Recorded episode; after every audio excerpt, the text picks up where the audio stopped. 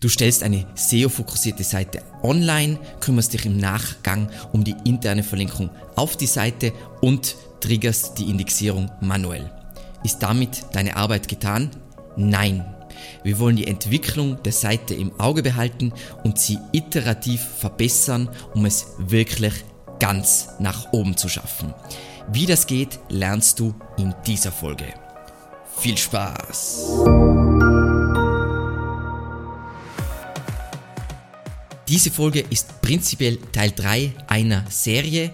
Im ersten Teil haben wir uns darüber unterhalten, wenn wir eine fertige Seite haben, was sollten wir uns direkt vor der Publikation nochmal ansehen, damit sie bestmöglich performen kann.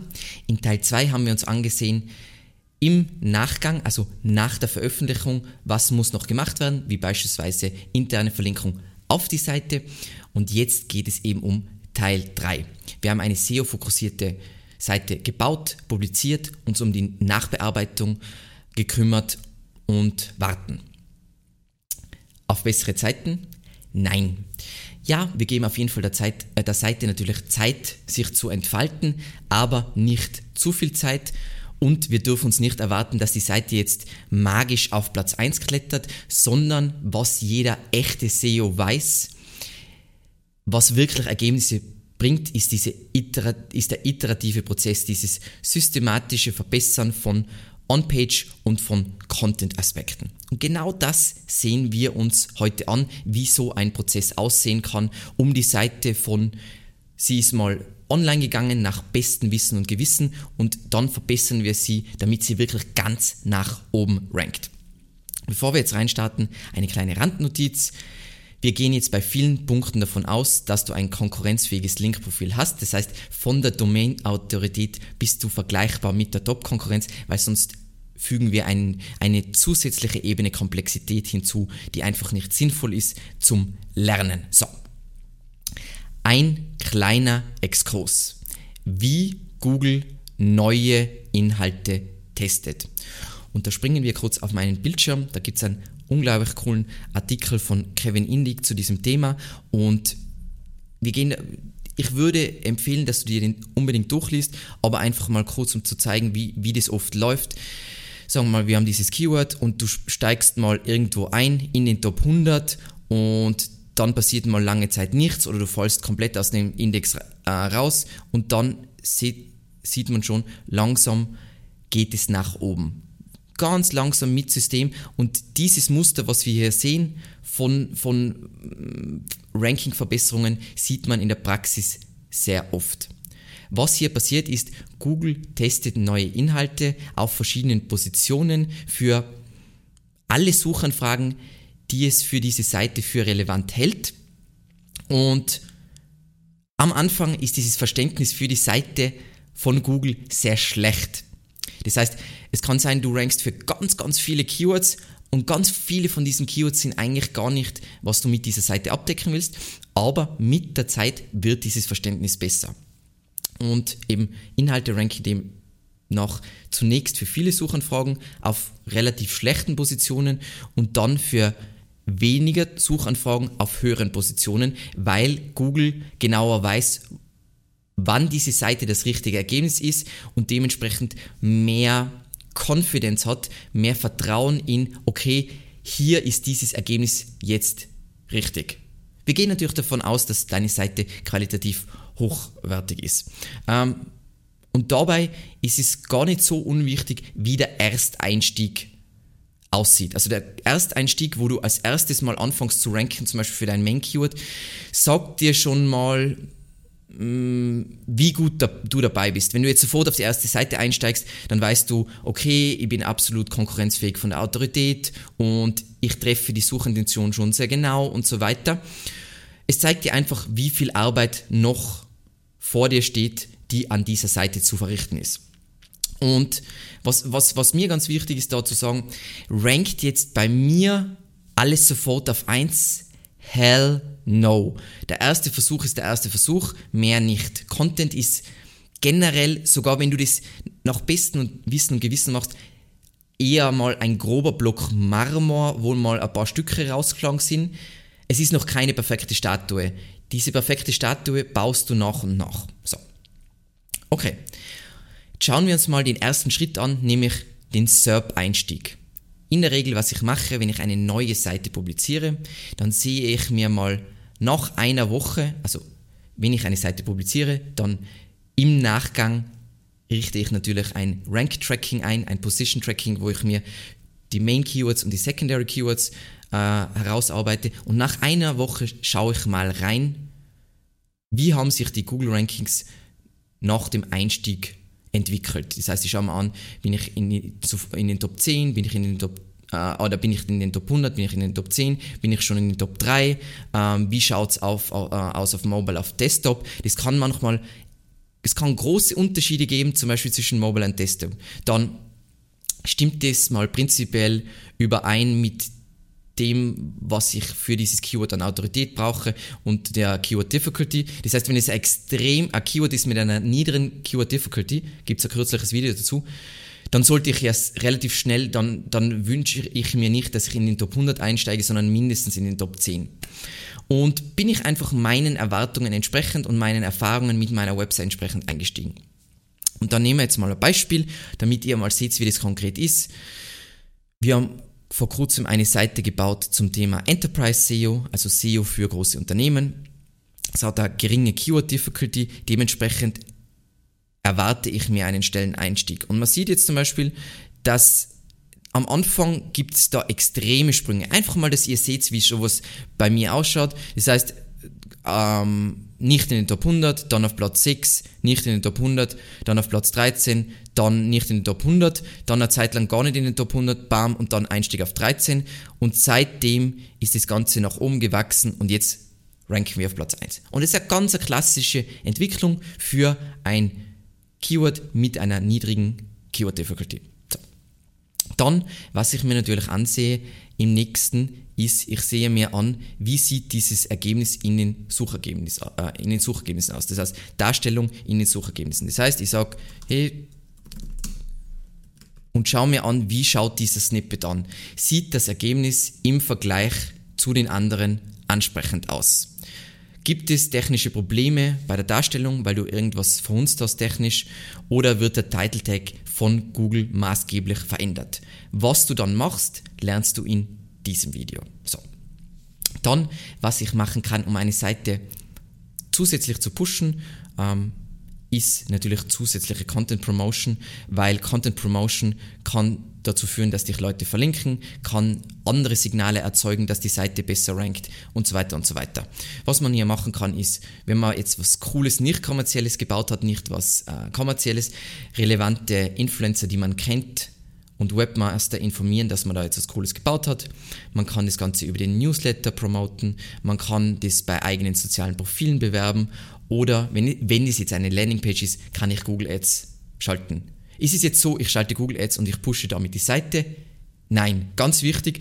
Aber du kannst damit testen, wie gut die Seite funktioniert. Und wenn du jetzt zum Beispiel lernst, die Seite funktioniert schlecht, kannst du schon basierend auf diesem Traffic Handl äh, Handlungen treffen oder Maßnahmen ergreifen, weil es kann sein, wenn du jetzt schlechter einsteigst, dass es relativ lang dauert, bis du den ersten Traffic hast, den du testen kannst, äh, mit dem du testen kannst, aber mit Google Ads kannst du schneller testen. So. Dann kommen wir zum zweiten Part. Und zwar, wenn es mir zu lange dauert oder die Entwicklung anfängt, Momentum zu verlieren. Das heißt, wenn wir uns das anschauen, da gibt es ein klares Momentum, alles ist gut, alle sind glücklich oder ich bin glücklich mit der Seite. Und für mich ist da die Regel, wenn ich zu schlecht ranke nach vier Wochen, basierend auf meinen Erwartungen und Erfahrungen. Und das Erste, was ich dann mache, ist aggressiver On-Page optimieren. Das heißt, wenn ihr jetzt zum Beispiel auf diese Landingpage gehen, die rankt jetzt auf Platz 1, das heißt, ihr werdet jetzt nicht machen. Das erste, was ich jetzt machen würde, ich würde noch mal schauen, Title Tag und Meta Description, kann ich da noch aggressiver agieren? Kann ich bei der H1 aggressiver agieren? Kann ich bei den Zwischenüberschriften äh, aggressiver, äh, aggressiver auf dieses genaue Keyword optimieren? Kommt dieses Exact Match Keyword in den ersten 100 Wörtern vor und dann schaue ich mir mit einem Tool wie Page Optimizer Pro oder Surfer SEO oder was ähnlichem an, habe ich eine vergleichbare Keyworddichte zur Konkurrenz. Und dann gehe ich einfach die Seite durch und mache diese Tweaks, lasse die Seite neu indexieren und schaue mir dann an, über einige Wochen, wie sich das Ganze entwickelt, hat das etwas gebracht.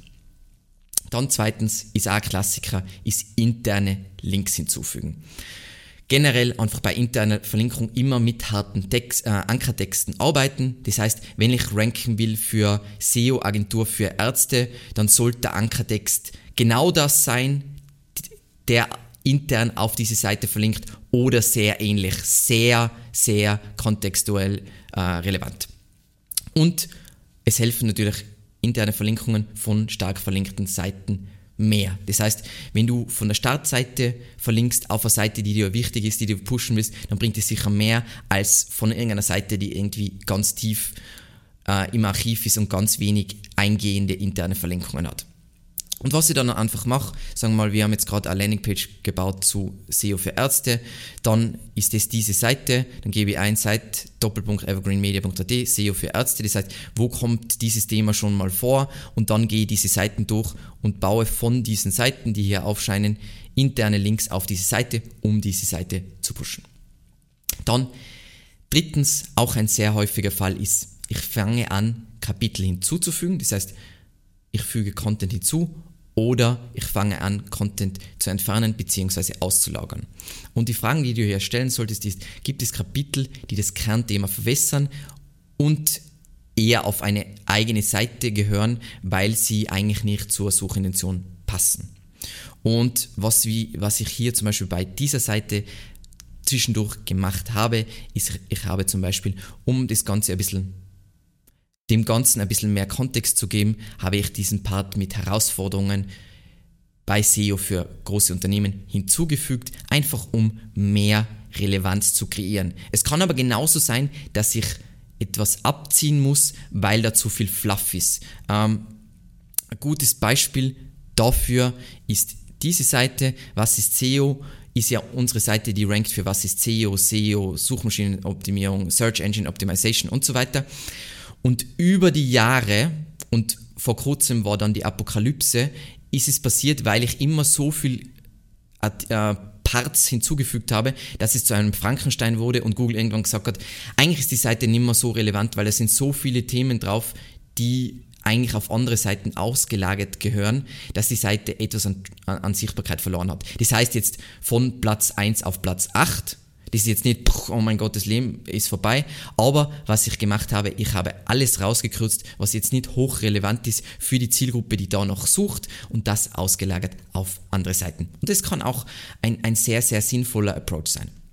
Und dann viertens, ähm, das mache ich sehr ungern, weil es einfach aufwendig ist, ist gezielt Backlinks auf diese bestimmte URL zu bauen. Das mache ich wirklich nur im Notfall, wenn mir dieses Keyword unvorstellbar wichtig ist und ich weiß, dass es mit einem sinnvollen Aufwand möglich ist, auf diese spezifische Seite Links aufzubauen.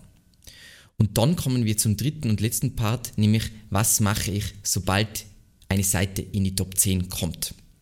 Was ich dann mache, ist erstens, ich fange aktiv und aggressiv an, am Snippet herumzuschrauben. Weil vorher, wenn ich irgendwo ab Platz 10 irgendwo nicht auf der ersten Seite ranke, ich kriege unglaublich wenig Impressionen, unglaublich wenig Klicks, dementsprechend macht das keinen Sinn. Aber sobald ich auf der ersten Seite bin, kriege ich die Aufmerksamkeit und dann macht es Sinn, dass ich den Erstkontaktpunkt mit meinem Content, nämlich den Snippet, verbessere. Und was da die Klassiker sind, logischerweise, ich schaue mir nochmal den Titel, äh, Title Tag im Vergleich zur Konkurrenz an, ich schaue mir die Meta Description im Vergleich zur Konkurrenz an und ich fange an, mehr zu experimentieren mit Rich Snippets. Als Beispiel sehe ich mir an, was funktioniert besser, sagen wir mal, ein Review Rich Snippet mit Sternen oder ein FAQ Markup. Weil es kommt ganz auf die jeweilige Suchanfrage an, was hier sinnvoll ist und es geht nur darum, wie kann ich herausstechen. Einfach kurz für alle, die es nicht kennen, bei was ist SEO, also ähm, Top of the Funnel Informationscontent mache ich natürlich tendenziell eher FAQ Markup. Wenn es jetzt eher Bottom of the Funnel ist, werde ich eher mit Review Rich Snippets arbeiten. Geil.